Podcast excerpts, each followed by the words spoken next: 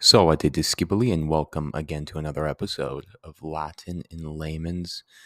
Different one today, as per the usual. I'm just trying to switch it up and do all running the gamut on all um, types of format, seeing if anything may be of interest to you. You let me know. Hit me up. Liam, Liam Connerly at gmail.com, Latin in Layman's at gmail.com. Would love to hear from you and your thoughts on the show and what you want to hear more of, what you want to hear less of, all that good stuff, bad stuff, so so stuff. Um, and for today, we're going to do just a short one again, um, talking about actually the terminology embedded within cycling, a lot of it being French, but we know that French is actually just a Romance language, a Romance language, not because it is romantic in nature, although it does sound kind of romantic. It's because it is a derivative of the original Roman language. So there you go with that one. We're going to dive on into these words. We're going to talk about them a little bit. Maybe you might find them interesting. Certain words like derailleur and trek and um, tour and peloton. Uh, all these, if you didn't know, why don't we learn a little bit more about the words that we use and or see around our world? That being said, would love some I, w- I would love some appreciation by supporting me, but yeah, that being said, Spotify, Apple Podcast, Audible, Google Cast, wherever you find your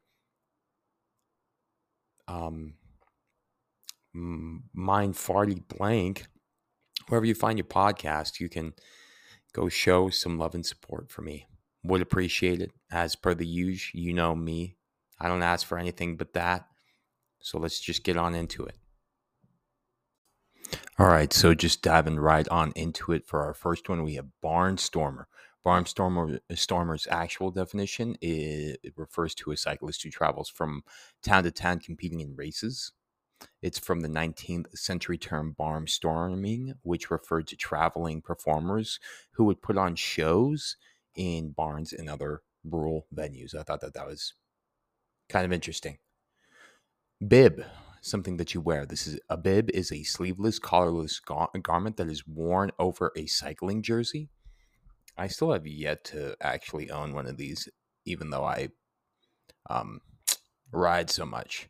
Comes from the French word biberon, which means feeding bottle. The bib was originally designed to keep the jersey from flapping in the wind, and it was named after the bib on a feeding bottle. Bottle, bleh, which uh, keeps the milk from spilling. So that's why. So the bib was just originally designed to keep that jersey from flapping in the wind, create more of that aerodynamic situation. Hence, kind of like the little bottle or like the, the lid that is kept on the bottle that keeps the milk from spilling. Interesting. It's funny how we come up with these words cadence. Cadence refers to a rate at which a cyclist pedals in revolutions per minute. Um, vol comes from volo, which means to turn essentially. Re means back. Revolution really means the action of turning back. Cadence from the Latin word cadere, which means to fall. A cadence is the rate at which the pedal falls or cycle around, rather. Next one we have is derailleur. This is the mechanism on a bicycle that changes the gears. If you didn't know, now you know. It's spelled uh, D E R A I L L E U R S. It is definitely a French word, and it comes from the French word derailleur, um, which means to derail because derailleurs uh, work by derailing the chain from one gear to another. If you didn't know, there you go. A fixie bike, however, a fixie is a bicycle that is fixed to, one gear, meaning that the pedals are always turning even when the bike is coasting. So, from the Latin word fixus, which means fixed, a fixed a fixie bike is a fixed bike um, that just is fixed into one gear, meaning that that gear is fixed and cannot be changed. It's fixated on that point. Um, yeah, be tough to climb with that bike. Peloton. A peloton refers to the main group of riders in a road race. It comes from the French, French word peloton, which means bunch or cluster, because the peloton is the main group of riders in a road race and is typically led by the race favorites, but there's always that cluster that there's that bunch until someone decides to break away from the from the peloton. Next one we have is sprint. Sprint refers to a short, fast race, coming from the Old English word springan, which means to leap. The which essentially is what a sprint is. It's just a quick leap. Sprint is just a short, fast paced race, and it typically involves riders sprinting for the finish line and they're leaping for it. Last one that we're going to talk about is trek. Trek is a long journey by bicycle something that I've done in the past, something that I'll do in the future, something that I've been planning on doing this summer, and hopefully that still ends up happening. It comes from the Dutch word trek, which means to pull or drag, which kind of makes sense because a trek is a long journey by bicycle and it, it's typically or it typically involves riding over long distances through challenging terrain. Sometimes you got to pull and you got to drag yourself. Like when I talked about me traveling through Ireland, you know, there were there were points when I was just like really busting.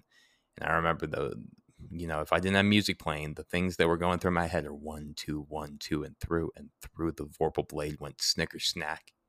He left him dead, and with his head he went galumphing back.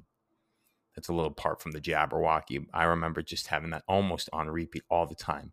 One, one, two, one, two, and through and through kind of almost setting the cadence for my revolutions per minute in a way.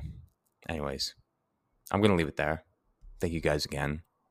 I hope you learned something new. Maybe you like biking, maybe you don't. I'm a huge cyclist. I love it to death. It helps me feel present with the world that I'm around. And it helps me Remember to thank my legs, my hamstrings, my semitendinosus, semimembranosus, bicep femoris, my quadriceps, my vastus lateralis, vastus medialis, vastus intermedius, or the rectus femoris.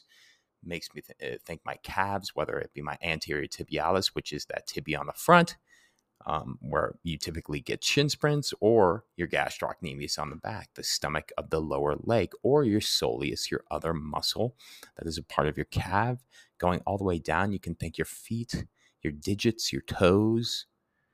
You can dorsiflex and plantar flex and realize that you you've got such movement in the body. With that being said, though, I'll leave it there. Remember to thank yourself. Thank those things that you forget to day in and day out. With that being said, I'll catch you guys on the flip. Tempus est, Discedere.